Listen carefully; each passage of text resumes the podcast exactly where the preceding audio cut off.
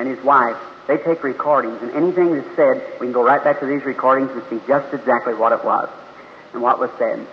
And in this, this man had been blind for years, and he was led to the platform by two men. And the Holy Spirit began to reveal his life and told him what he had did in his life. And then it told him that, uh, that he was not a Christian and never made a confession. And he began weeping, and he said that was right. And he accepted Christ as his personal Savior, laid hands over his eyes, and asked our dear Lord Jesus to heal him. And when he took the hands down, he had normal sight. He was well. And a little after that, I looked coming across the platform, or above the people's heads, between the balcony and uh, the main uh, floor, and going across there came a wheelchair, a young lady sitting in it, going across, and she kept getting older. When she got about middle-aged woman, why, she got up and walked away. Well, I announced that. Now, that's a vision. That has to happen. No matter, there isn't enough devils in hell to stop it. It's got to happen. You just mark it down every time and see if it isn't that way. I said, there's someone here that's in a wheelchair, and she uh, was crippled since a young lady, and she is now healed. For thus saith the Lord, stand up. No one got up. I thought that is strange. Well, I thought could have been mistaken. I said, call the next person Some somewhere and come up. But the Holy Spirit wouldn't speak to that person for a vision. It turned me around again, and here come the lady again. Right across is a wheelchair rolling itself, just a vision coming right across the top of the heads of the people. When she got along middle age, it stopped, she got up and went away. Well, I looked around, I seen wheelchairs, but I couldn't see that woman. I happened to look sitting right down here. and There she was. But I couldn't see the wheelchair. There's so many people standing around. They turned away many thousand people that night. They said from the auditorium they couldn't get seating. So I said, here's the lady, but I don't see the wheelchair. When they moved back, there was a wheelchair. She hadn't had her feet on the floor for 34 years. She was stricken with multiple sclerosis. Her legs was withered up. And she was sitting there. I said, my sister, it's thus saith the Lord, stand on your feet. Jesus Christ has healed you. Catholic by faith, I think. So she, she tried to move like that and she couldn't move. I said, someone just touch her by the arm. So when they started to touch her, up she got. There she went. Her mouth open, tears running down her cheeks, screaming to the praises of God. About an hour later, she was out on the terrace. Someone said, Don't you want to take your wheelchair home with you? She said, No, give it to somebody who needs it. I don't need it anymore. The grace of our Lord Jesus Christ. If I'm not mistaken, Brother Ekberg was there that night. Is that right? Brother and Brother Woods and maybe many more that was here. Now, what he was singing about, then Jesus came. See? And a little something that no one knows about this. I wonder why that was. I might as well tell you. See, I've been kind of a little funny about women preachers. I, I, just, uh, that Baptist part hasn't come out yet, I guess. Uh, that's all right now. If the Lord told you to do it, that's, I just can't clear it up in the Word or in my mind. Maybe it's, maybe it's me that's thick-headed and I can't get it. But you know what? I believe I'm going to have one in my own family. my daughter. Because that wouldn't be something for my theology, wouldn't it?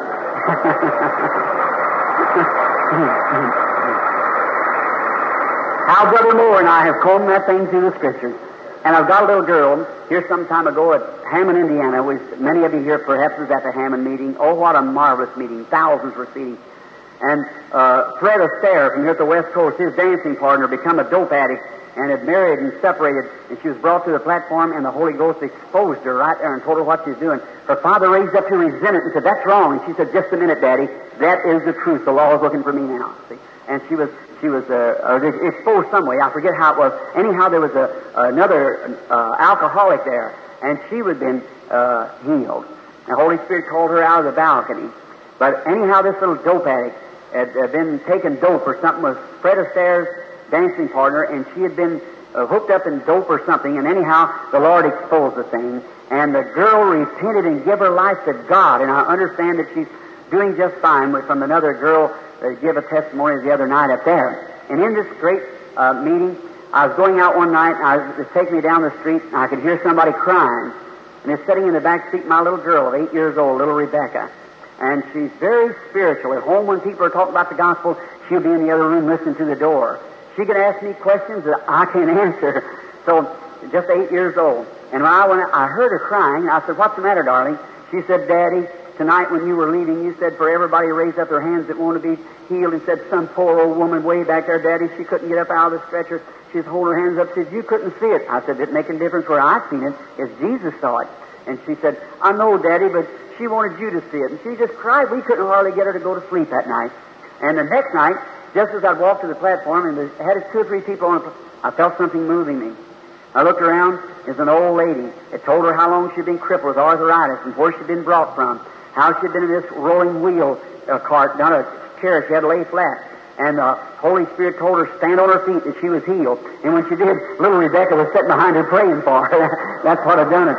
And this girl that was healed the other night, I didn't know Rebecca was there because I couldn't even see it. But she said, Daddy, when you call, he, when you call those prayer cards, she commenced to cry and said she did, her number wasn't called. And little Rebecca was sitting right in behind the chair. I believe that's right, Sister Woods. You know, she's sitting right in behind the chair, back there praying that God would help this poor girl. And there she had come across, and she was healed right there. Looks like I'm going to have a woman preacher sure as the world in the family. there it is. All right. Everybody, I hope, uh, feeling good with me this afternoon. I just uh, kind of letting on, you know, from the strain, and I want to speak to you a few minutes now from the Word. In Joel, the first chapter, you who mark down the verses and so forth, I wish to read some out of the first and second chapter of Joel. The word of the Lord came unto Joel. Hear this, ye old men. Give ear, you inhabitants of the land. Has this been in your days, or even in the days of your fathers? Tell ye your children of it, and let them, let their, your children tell their children, and another generation. That which the palmer worm has left has the locust eaten. That which the locust has left has the caterpillar eaten. That which the caterpillar has left has the cankerworm eaten. And then in the the 12th, 11th and 12th verses we read this. Be ashamed, O you husband. How, O you vineyard, for the wheat and for the barley, because the harvest of the field is perished. The vine is dried up, and the tree languished, the pomegranate tree, the palm tree also, and the apple tree, and every tree of the field is withered because the way of the sons of man. Now, in the second chapter of Joel, and the 25th verse, we read this. And I will restore unto you the years that the locust has eaten, and the cankerworm, and the palmer worm, and all my great army which I sent among you. And you shall eat in plenty, and shall be satisfied, and praise the name of the Lord your God, that has dealt wondrously with you. And my people shall never be ashamed. And may the Lord add his blessings to the word. Now, our uh, text this afternoon is, I will restore unto you, saith the Lord. And now, this great prophecy was given by Joel, the anointed of the Lord, and take my coat about 45 minutes, will you? And so it was given to the prophet Joel, and he, God was enlightening his uh, heritage as a tree or a vine. It's marvelous to see how our Heavenly Father teaches us in parables. And uh, that's about the way that I can understand it, is parables and types. And I'm a typologist myself. Like the, if I see what the Old Testament was, I have some conception of what it's going to be in the New Testament. For it was all shadows and types. If I can see what was then, I can see an idea of what it will be now. In other words, if I'd never seen a human being or myself and I've seen my shadow, I'd have some conception and know what I would look like by my shadow. Therefore, reading the Old Testament is a shadow of the New. And all those things were shadows and types of this day that we're living in now. And we see God teaching them as a tree. Israel was usually considered an olive tree in the Scriptures. And God's tree. I believe in Ezekiel he gave the, both the wild tree and the tame tree. And how that through the censer pipe the oil was coming from both trees into one candlestick. Now, then, in order to get the basis of this for a few minutes, I believe that everything that is now began in Genesis. The word Genesis is the beginning. And every cult that we have on the face of the earth today began in Genesis. Everything that we have today started in Genesis. It's the beginning or otherwise known as the seed chapter of the Bible, where the beginning originated. When God, way back before there was a star in heaven, before there was even light in the skies, that's as far as our little mind could take us. God was there all that great space of eternity to eternity. God was setting back in eternity. Then out of God came the Logos, which we'd say like a little sacred light that moved out of that darkness or out of that eternity as a child playing before the Father's house. And in his infant mind, he had uh, seen what would be at the end from the beginning that he was then. And he then he spoke and said, Let there be, and an atom split yonder in the sky somewhere, and the sun came into existence. After a hundred billions of years, a twinkle flew off of it with a star, and we watched as falling. It fell for several million years, and he stopped it. Another one fell, he stopped it. What's he doing? He's writing his first Bible. We've had three Bibles written. One of them is in the heavens above, the zodiac. Starts off with the virgin ends up with Leo the lion, the first coming and the second coming of the Lord Jesus, down through the different ages. Then we find that the Enoch wrote one and put it in the pyramids. The third is put on paper. Everything in the Word travels in a trinity. There's three comings of Christ. He came first to redeem His bride. He comes second to re- receive His bride. He comes the third time with His bride. There, everything in a Trinity moving in the Bible. The threes, the threes, and one. Notice, then, when God, after making all the, the stars and the heavenly planets, then I can see this Logos go out over the world, bring it over here around the sun, and begin to turn it around. Great ice gorges come down from the north and cut out Southern California and Texas and made the plains. And the world, as it was coming to existence, now is all melted in water, and we're in Genesis 1 now. God then began to separate the water from the earth, and in there He began to plant the seed of everything that's on the earth today. It come up out of Genesis. For instance, the Catholic Church, it appears in Genesis. Now, to you, my Catholic friends, shook hands with one coming in just a few moments ago. I'm not saying this as a slam to your church. Just a minute till we get through with the Protestants, and you'll find out whether they are or not. Notice now, but in there, the Catholic Church come into existence in the book of Genesis. Nimrod established the first Catholic Church, which is the first uh, church. It was called the gates of heaven or paradise first, Babylon, and then was later called confusion. But Nimrod, the son of Ham, established the the uh, Babylonian kingdom, and in there, idol worship was set up for the first time. He went out and got other cities, and they paid tribute to ba- Babylon, just the very picture of the thing today, perfectly. Now, Babylon appears in the first of the Bible, Genesis. Bible, Babylon appears in the center of the Bible again. Babylon appears in Revelations at the end of the age. See, starts in Genesis, comes to the Bible, goes over into Revelation. All things beginning, cults began. The Church of God began in Genesis. You believe that? Notice closely now, as we go into it now. Now, the two that we want to deal with today, uh, here is my conception. That when God made man in His own image, He made him spirit man, of course, because God is a spirit. And they that worship Him must worship Him in spirit and truth. Then He made man out of the dust of the earth. That's where I think botanists and so forth get their chronologists and gets all scrupled up. When they realize that man in his five senses to contact his earthly home is in the image of beast, not in the image of God. Man made in God's image was spirit man.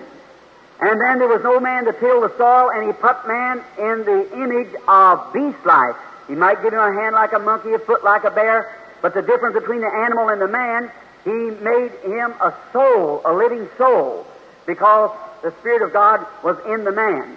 And then the only way that God could redeem the man, then God came down and was made flesh to redeem the man that he had condemned in the flesh. That's when Jesus Christ, the Son of God, was made flesh and dwelt among us. I can see Adam and Eve, one of the most outstanding pictures I can think of is this. My audience this afternoon, you listen. when I can see Adam and Eve. I've seen pictures of artists, the Greek artists paint Eve's picture with the most horrible looking beast, and Adam looked like some, I don't know what. That's a wrong conception. Absolutely. Adam was a strong, fine, handsome looking man, and Eve was one of the most beautiful women the earth's ever seen. I can see him sitting there after God woke him up, and see him sitting there by her side, her beautiful figure, her uh, beautiful hair hanging down, her eyes as blue as sparkle like the stars of heaven. She never had to wear any of this your manicure or what you put on your lips and things like that. She was pretty to begin with. That's right. Sin's what put that on there. That's right. If it was in the original, it wouldn't have to have it. It's just too bad. Now, remember, in this pulpit, I'm your friend, but in here, I have to be God's servant. It's just too bad that you Pentecostal people let down the bars along them lines there. That's right. That's exactly right. It's true. It, someone I said that not long ago, and some preacher said to me, he said, "But you see, Brother Branham," he said, "the devil went out of fashion." I said, "But he never went out of business. He's still in the business." That's right. Yes, sir. If it was sin then, it's sin now. Listen, my sisters, I ain't saying this for jokes because I don't believe in joking in the pulpit. But there was only one woman in the Bible ever painted her face. And you don't paint your face to meet God, you paint your face to meet man. That's right. And only one woman ever painted her face, and that was Jezebel. Right. That's exactly right.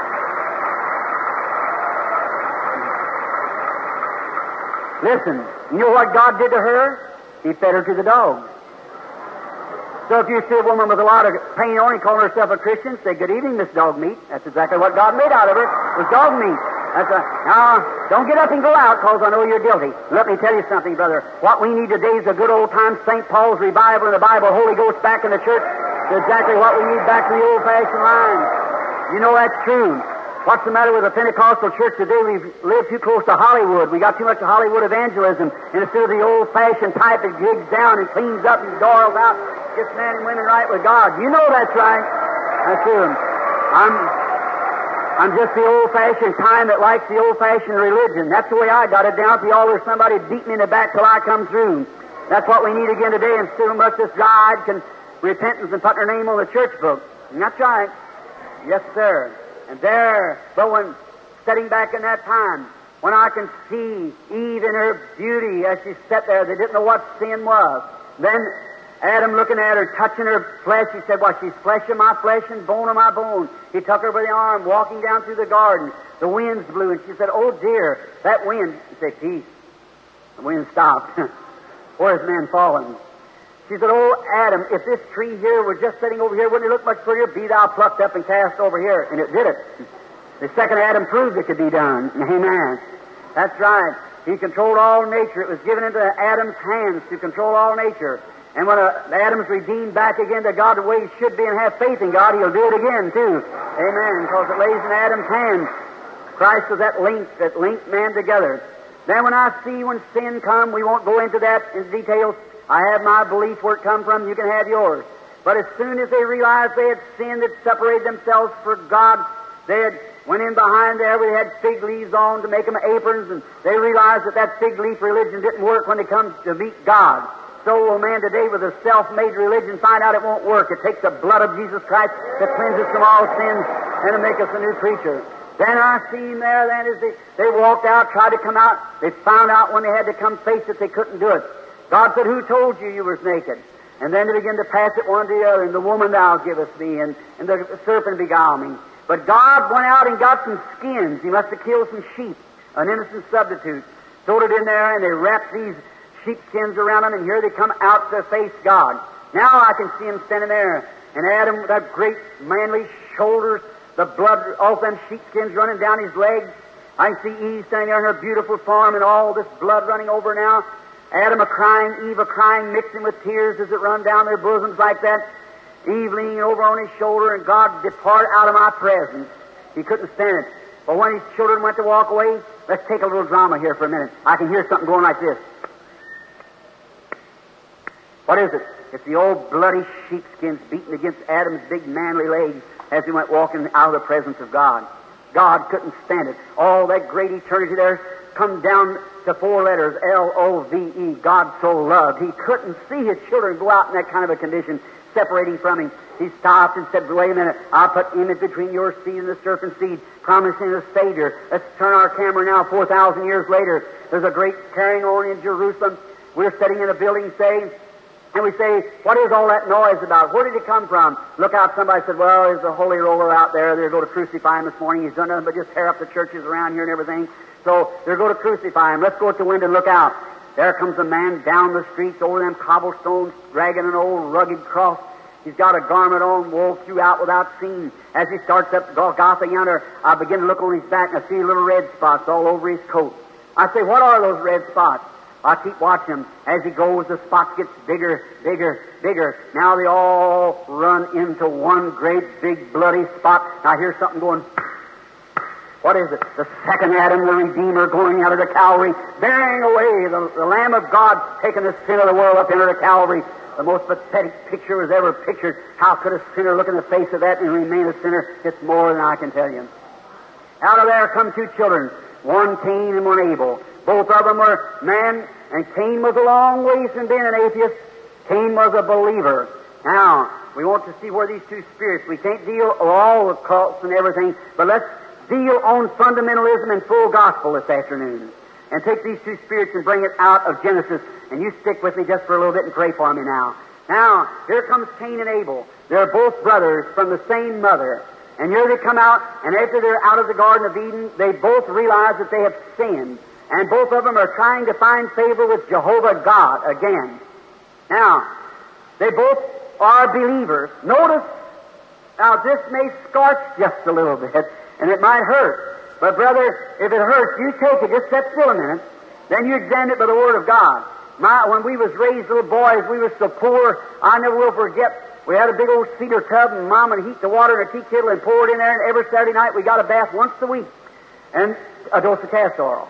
And I tell you, I've taken so much of it, I can't even stand to smell it today. And I'd come up, take my dose, I'd hold my dose like this. I'd say, Mama, it makes me so sick, I can't even stand it. She said, if it don't make you sick, it don't do you any good. So you apply that this afternoon the same way. If it don't kind of stir you up a little, it might not do you any good. Now, notice, just hold your nose and swallow. It'll do good. Now, in there, these two boys, one of them Cain and one Abel, both of them were believers. Yes, sir, both of them believed in God.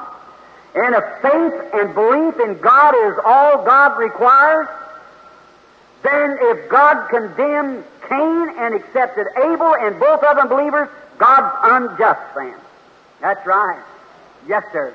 Because both of them was believers. You hear some people say today the only thing you have to do is to believe. That's just to begin. Someone said, Brother Branham, what? Abraham believed God, and it was imputed unto him for righteousness. That's true. Abraham believed, but God gave him the seal of circumcision as a testimony that he had confirmed his faith. And today a man can believe unto God for eternal life, and he gives him the Holy Ghost as a circumcision, as a confirmation of his faith. That's right. For Ephesians 4.30 says, Grieve not the Holy Spirit of God, whereby you're sealed until the day of your redemption.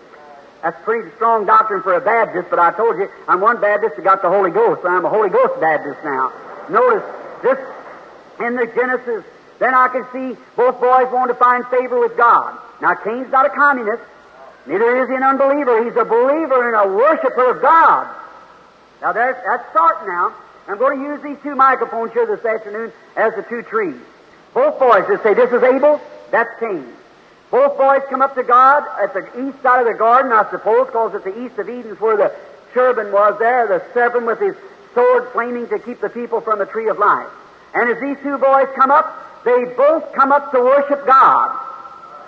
Both of them. Is that right, Bible scholars? Both boys came to worship. And both of them build an altar. That would be a church. If God is satisfied, and all it takes to belong, if you belong to church and a believer and belong to church, you think that that's what God's satisfied with? Watch just a minute. Not only that, but both boys offered a sacrifice.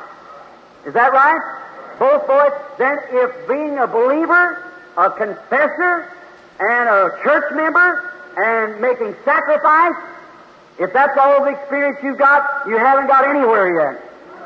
Right. Now, you may be very fundamental, but that don't mean a thing if you don't go on with it. Now, Cain belonged to church. He is a confessed He believed on God. He wasn't a hypocrite. He believed God. He worshiped God. And he belonged to church, an altar. He brought a sacrifice and offered and knelt down and prayed and made his confession. Brother, if that ain't a good church member, this day, I don't know where one's at. But that wasn't it. Abel done the same thing. But why did God receive Abel and condemn Cain? Because that Abel had recompense unto the reward, because Abel had a spiritual revelation. A spiritual revelation of the will of God. And Christians, except you receive a spiritual revelation, you'll always call these people holy rollers. That's right. Unless you can have. Look, the whole church of the living God is built upon spiritual revelations of the Word. Jesus coming down off the mount said, Who does man say I am? Some said, You're this and that and the prophet and so forth. He said, But who do you say? Peter said, Thou art the Christ, the Son of the living God. He said, Blessed art thou, Simon Barjona, for some seminary hasn't taught you this. That's right. But my Father, which is in heaven, and upon this rock I'll build my church, and the gates of hell shall not prevail against it. That's right. Showed the whole gates of hell would be against it, but it wouldn't prevail. Spiritual revealed truth in the phenomenal. That's the reason people look and try to be so fundamental with the Word today, can't understand great signs and wonders. Because it hasn't been revealed to man yet. It is being now. There. When the, and then Abel offered his sacrifice, and then we see there coming up in the beginning two spirits, one on Abel, one on Cain, both of them religious, both of them with altars, both of them confessing, both of them believing on God. But one had the vision, the other did not. Now, God takes His man, but never His spirit. He took Elijah, but the spirit of Elijah come upon Elisha. Then it come upon John the Baptist, and promised again in the last days. He taken His Son Christ Jesus. The Holy Ghost come back and been with the church ever since. Man go, man go, but the Spirit will remain here until Jesus comes. That's right. The devil takes his man, but never the Spirit. It come upon Cain, it come all down through the ages in the Pharisees and plumb down into this day in religious teachers. This ain't blanky milk. Look, my brother, there's Cain. If we're going to say fundamental, Cain was just as fundamental as Abel was. If believing on God, worshiping God, belonging to church, making sacrifice, he was just as fundamental in his belief as Abel was. But Abel had a vision from the Lord. It was spiritual revealed truth that it wasn't apples that brought him out of the Garden of Eden. Certainly it was, and it was blood that brought him from the Garden of Eden life, lays in the bloodstream, not in apples. And he had a recompense to it. He believed God because God had revealed it to him. And notice, that religious spirit become angry with this religious spirit and persecuted him and absolutely slew him. Is that right? I'll begin to feel religious. Look, Brother, you know, bad to shout too sometime when you get the Holy Ghost. Notice on this, watch them two spirits of those boys. Watch it come up through. We could take it if we had time all afternoon through the different places, look in the ark. It come on animals just the same way. There was the crow. There was the dove. The crow could fly just as far as the dove. He could make just as many maneuvers in the air as the dove could, but turn them loose. The crow could eat dead things, but the dove didn't have any gall. She couldn't digest it. So is every believer in Jesus Christ. You can't poke that old dead religion down them. They ain't got no gall to digest it. They live on the spiritual revealed truth of the living God. They just can't do it. Esau and Jacob.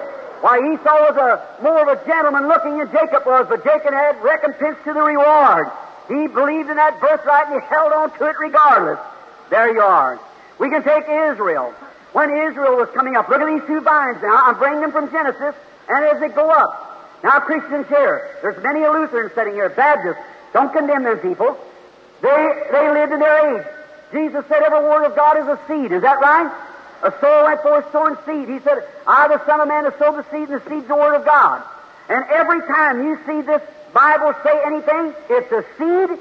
It is absolutely, and we are sowed with the incorruptible seed of God, and if a man will take any divine promise of God in his heart and water it with faith, it'll produce just exactly what it said it would do. Amen. Don't care what it is. Just take God's promise in your heart and there. Now, if you plant the seed and then go out every morning and dig it up and say, see if it's growing, it'll never grow. Commit it to God and leave it there. Amen. Know that it's so. When the corn first comes up, the farmer looks at that stalk of corn. He said, "Oh, isn't that wonderful? It's got the first two little shoots on it. It's marvelous." That was the Lutheran church. The Lutheran church stayed there. Right out of there come the Methodist church. The next two shoots of corn come up. The Lutheran began to wither. Methodist was the day. Out of Methodist come Pentecost.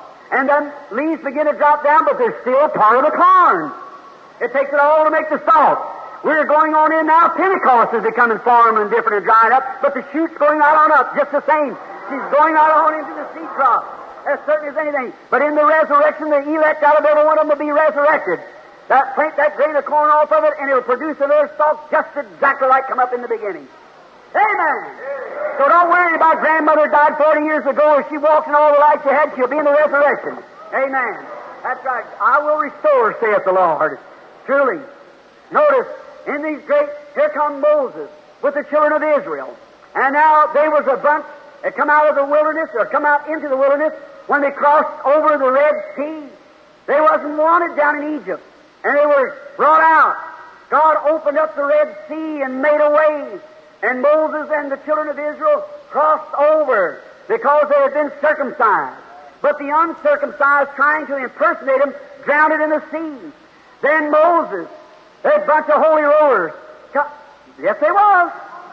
They sure was holy rollers what they call it today. Look, when they crossed over and the great miracle working God in their midst had performed a miracle, Moses stood and sang in the Spirit. Miriam grabbed the tambourine and went down the bank beating that tambourine, dancing in the Spirit. The daughters of Israel followed her, beating tambourines. If that ain't a Holy Ghost meeting, I never seen one in my life. That's right.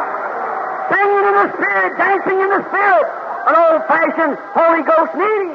Amen. There comes this seed coming here. You see it? Coming out on a valley Abel. That's right. Always on the side of miracles. Always on the side when the living God's among people, signs and wonders and miracles take place. Amen. They have the dead forms. They've always had it. They got it today and will remain with it. But here goes the church of the living God. Amen. Notice, my brothers, sisters, as they went on, Moses in the wilderness, they had to pass through the land to get to the promised land, the land of Moab. Now, Moab come sprung out of uh, from the Lot's daughters' children from their father, illegitimate to start with. All right. And when they did that, now they was a great nation. Now this may scorch just a little bit, my brothers, but hold tight. Israel was interdenomination. They dwelled in tents. They didn't have a nation of their own. They were tent dwellers. I'm glad to be a tent dweller today with the Lord Jesus Christ on the same stalk. There wasn't a denomination. And here was more of a great denomination, fundamental in doctrine. Yes, sir. They had a prophet over there by the name of Balaam. They was all fixed up right. And so when Israel, their brother, the little interdenomination, was going to pass through the land, they said, Never. We'll not let that bunch of holy rollers come through here. We'll stop that. yes, sir. We'll put a stop to that. So they went out and got that prophet, and him half mad to begin with, and God spoke in tongues to him through a mule to stop him. Surely we got as much gumption as the mule's got. That's right. So here the mule turned around and rebuked that prophet.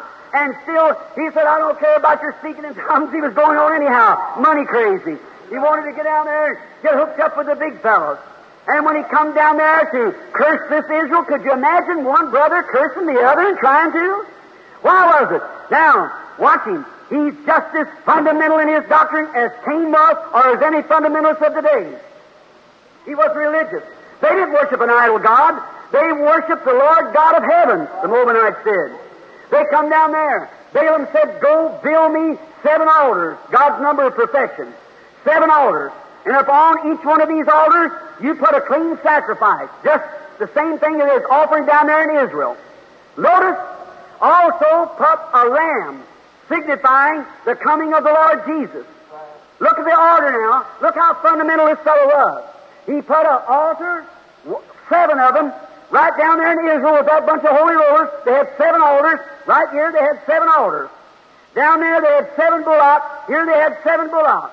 Down there they had seven rams. Here they had seven rams. Both of them confessing to the same God. If God only requires being fundamental in teachings and so forth, they were just as just as Israel was. What was the difference? What made the difference? They had the farm, and Israel was vindicated by God with signs and wonders. They had a pillar of fire following them. That thing there, the pillar of fire. They had the brass serpent. They had divine healing programs. They had the powers and wonders and signs and miracles among them. They were fundamental too. But they were fundamental and these were fundamental plus. Both of them were fundamental, but God was vindicating this group with signs and wonders. He's always done it. He's doing it today. That's the reason I come out of Baptist church to be a holy roller. Exactly. I've seen the signs. I've seen God doing it. Nothing against the Baptist church. Truly, I've seen that there. And here they was, offering the same gift, same sacrifice, same kind of prayer to the same God. But God was reconciling this bunch from the seed of Abel and refused that seed of Cain. So both of them fundamental. So you say, oh, my, my pastor, he's very fundamental. He just come out of cemetery, uh, seminary, both the same thing. That's right. I always felt sorry for a seminary preacher. Just like an incubator chicken. It's chirp, chirp, chirp, and ain't got no mammy to go to. That's about the way some of these incubators, it turns out like that. Chirp, chirp, chirp, and know no more about God than a Hottentot knows about Egyptian knife. That's right. I don't mean that for any slam, but there, we need neonology instead of knowing theology today. We need an old-fashioned, God-sent, Holy Ghost revival. Tap sin and root it up. Amen. Go to call me a holy roller anyhow, I might as well get started now. Look, my brother, listen to this. Both of them were fundamental, but God recognized this and proved that He was with them by signs and wonders. He's doing the same thing today. That's right. Fundamental? Sure He was. Strike on to them and find if they're fundamental or not. Sure, they know what they're talking about. But God was vindicating this bunch. But this was kind of a low-down bunch, they wanted to call them. The dirty things that they had done. That's the same thing the fundamentals try to poke onto the holy rollers today. But the same thing that Balaam failed to see is the same thing those teachers fail to see today. They fail to see that smitten rock. They fail to see that pillar of fire. That's right, making an atonement for them and vindicating them with signs and wonders and miracles. They fail to see the power of the resurrection of the Lord Jesus Christ. They're always pointing on this Pentecostal preacher run away with somebody's wife and all that. They have the same thing in their ranks. Only they're political enough to keep it covered up. But, brother, right amongst these holy rollers, they may have their ups and downs. But let me tell you fundamentally, this afternoon, they've got the shout of a king among them. There's a living God among them, resurrected, showing signs and wonders. God's church moving on from glory unto glory. Amen. Amen means so be it. I believe it. Here we see them coming. Now, he goes around, he gets a lot of dignitary around him. He'll get all the princes, all the doctors of divinity, and the archbishops, and all of them. Bring them around to a great fundamental doctrine and sacrifice, offered up just as true as a book could read it. That's right. They were just as true on the Word as the Word could be. So are the fundamental teachings today. They say, I believe the death, burial, resurrection, the ascension, the coming again of the Lord Jesus. That's fundamental. But as far as signs and wonders, all this holy rollers speaking in tongues and divine healing, away with it. Brother, that's God among His people vindicating His resurrection and His church. Where did that spirit begin at? Both spirits begin in Eden. They're coming up. The, tr- uh, the vines are coming up, moving on up as they go up. You'll be above the clouds after a while. That's right. Jesus will come. Notice that. The two spirits close to, feel, to see the very elect if possible. Only way the spirit-filled people know the Spirit. That's the difference. Fundamentally both right. Notice, here they're going to grow up. These two vines coming up out of Genesis. Now, here comes Moab. He offers all these sacrifices. He puts the seven bullocks, the seven rams, and he stands around the smoldering fire with their prayers, looking to God, saying, God, get those holy rollers out of the land. They're causing too much trouble around here. They're breaking up our associations. Oh, my! Stop them if you can. You can't do it. God has ordained it and He'll do it. They're bound for the promised land. Hallelujah. God, God's promise and they're going over. Here they are, going right on up, climbing up. And he goes over there, he gets a great fundamental teacher there, and he comes down, makes his sacrifice. He said, Now I'm going to meet God. When God, and look at the hypocritical way they were doing. They said, Now he only showed him the utmost parts of Israel, the back part, the lowest part, the littlest part. Now I wonder today if them people are talking to you and saying, these bunch of Pentecostal people, look what they did, look what they did. They're just showing you the utmost part. They're showing you the bad part. But they got Jesus Christ among them with signs and wonders also. God vindicating that He's with them. Utmost part. So Israel was down there in the valley, a little bitty scattered bunch out on the prairie. So then the first thing you know, they go up and say, now look here, we're a great fine nation. We believe in you. We believe in your word, your doctrine. So now we ask you to curse that bunch of people. Drive them away. Stop them. Don't let them have any more meetings down there. All that noise and carrying on and screaming and singing in the spirit and beating tambourines, oh, it makes me sick. That spirit ain't dead. That man's dead, but still another man. This spirit ain't dead either, and it's still on man, moving right on towards glory. That's right. Them trying to block the way all the time. So then the first thing you know, watch what takes place now as we look. Here went the prophet, went forth. God met him out there. Said, you go back and don't you say nothing of what I put in your mouth. He goes back instead of saying God seen him from the utmost parts, he said, I beheld him from the hilltop, and I don't conceive any iniquity in Jacob. Amen. His eye is on the sparrow, and I know He watches me. He watches you. And as long as you're in Christ Jesus with the power of God moving through you, what do you care what the world says? God beholding you through Jesus Christ, your confession, and not through the eyes of the world. How that Spirit moves on. Quickly, just a minute. As they moved on, the Spirit began to move. Come on out into those Pharisees. Along comes Jesus Christ. Those Pharisees, just as fundamental as they could be, they stood on the doctrine of the prophets, on the laws, and so forth. Here comes Jesus tearing up their churches. Oh my! He was giving them a rough way to go. They said, such an idea, away with such a man. They were worshiping Jehovah, so were they. What? God vindicated Jesus Christ by signs and wonders that he had the truth. Acts 2, Peter said, You men of Israel, said, this Jesus God has vindicated before you and approved of you, man that God was with by signs and wonders and miracles which He done in your midst. Peter told those Jews, said, Can't you see this is that same line out of Eden yonder? Can't you see God was with him by signs and wonders and miracles which He did, and yourself is a witness? Well, He said, We are priests. We are religious. We love the Jehovah. And we got the laws. He said, I know that, but can't you see where, who God was vindicating? Well, we know that fellow was an illegitimate child. Don't you see God was vindicating him? They just don't understand, that's all. Amen. God proving this was his vine Going on. After he went away, the disciples did the same thing he did. And the great St. Paul the Apostle said it in the last days. In Timothy 3, man would be heady, high-minded, lovers of pleasure more than lovers of God, truth breakers, false accusers, incontinent, and despisers of those that are good. You say, Brother Branham, that was communist. Oh no, that was fundamentalist. Yes, sir. That was fundamentalist. Heady, high-minded lovers of pleasure more than lovers of God, having a form of godliness but denying the signs thereof. Amen. From such turn away. The Holy Ghost with the of the eagle saw this day. Hallelujah. I feel twice my size now. Look. God, God's eagle eye foresaw it and spoke it to Paul that the fundamentalists in the last days would be very fundamental, having all kinds of forms of godliness, but would be denying the power thereof.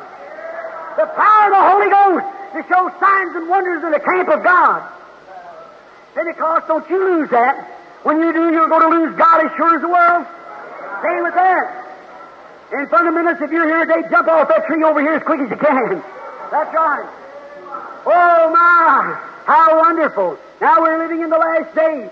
Here, some time ago, I was up in British Columbia, a hunting, and notice I was got chasing an old grizzly bear around here. I want to get some pictures of him, and he didn't like me very well. I didn't want to shoot the old fellow, but I just wanted some pictures of him. And I got fooling with him, and he got me off the track. I got lost. That night, if you haven't got the sixth instinct, why, you better know your road, and there's no road. Way back was 1,100 miles from a hardtop road. So we was back in the wilderness about two years ago. Now I was coming up, got dark, clouds was kind of heavy, and after a while they moved off, and I was driving through an old burnover. I don't know how many knows what a burnover is. It's where the fires went through and burnt the trees all blistered and everything. On the side of the hill, and the moon was shining down, and I'm telling you, the wind got to blow, and as those clouds went away, that moon shining on those old, big old, tall, stately trees there is the spookiest looking place I ever seen in my life. Look like old tombstones. And I thought, I hooked my horse or tied him there, and I got off, and I thought, say, What's this? And after a while, the wind would blow. It hit them big old stately, tall, burnt trees, no bark on them. They go, Woo. and I thought, oh my, what a spooky looking place. And I thought, what's this? After a while, the wind would blow again, and they go, mmm. I thought, well, I don't understand this, Lord. What do you want me to stop here for? I felt like shouting, but I didn't know why I wanted to shout. I thought, what would you want me to shout here in this graveyard for? These big old trees once were great big trees, but now there ain't nothing. They ain't even got no bark on them.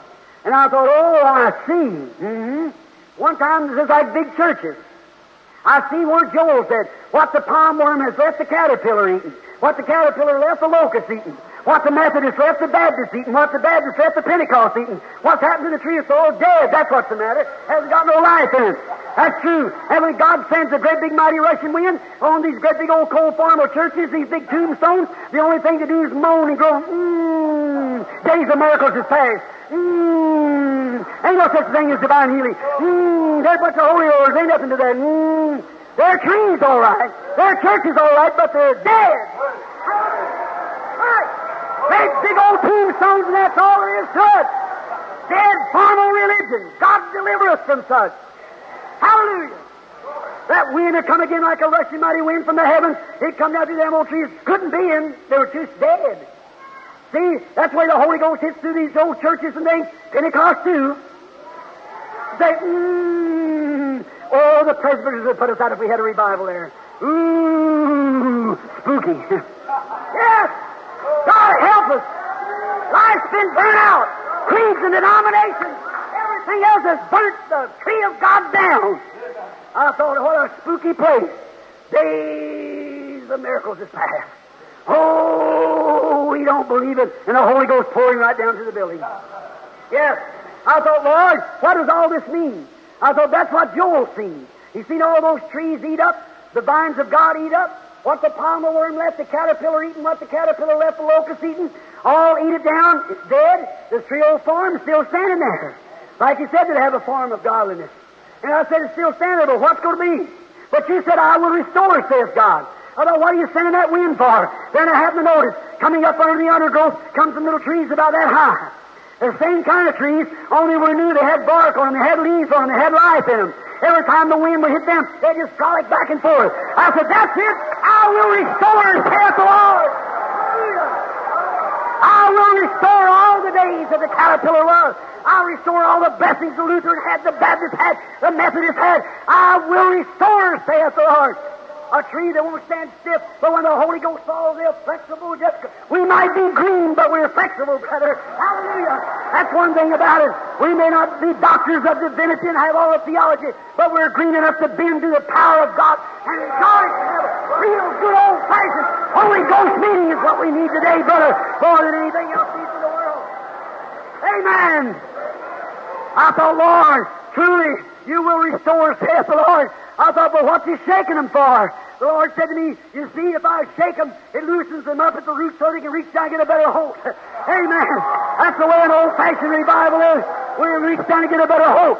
Step off of that old cold farmer creed over here and get over here on the vine of the Lord and go to eating the fruits and grapes off the vine of the Lord. Amen. I will restore, saith the Lord. I will restore. Restore? All the beauty that she was at one time. I will restore the same church that I had at Pentecost. I will restore the gifts of the Spirit. I will restore signs and wonders. I will restore speaking in tongues. I will restore the prophets. I will restore all, saith the Lord. And she's coming out now a little tree, growing down up into the kingdom of the living God. Hallelujah. Let us stand and give him praise. Hallelujah. Lord Jesus, we thank thee today for thy restoring power. And may the Holy Ghost now take this meeting into hands and to its passion. And may the Lord Jesus Christ come and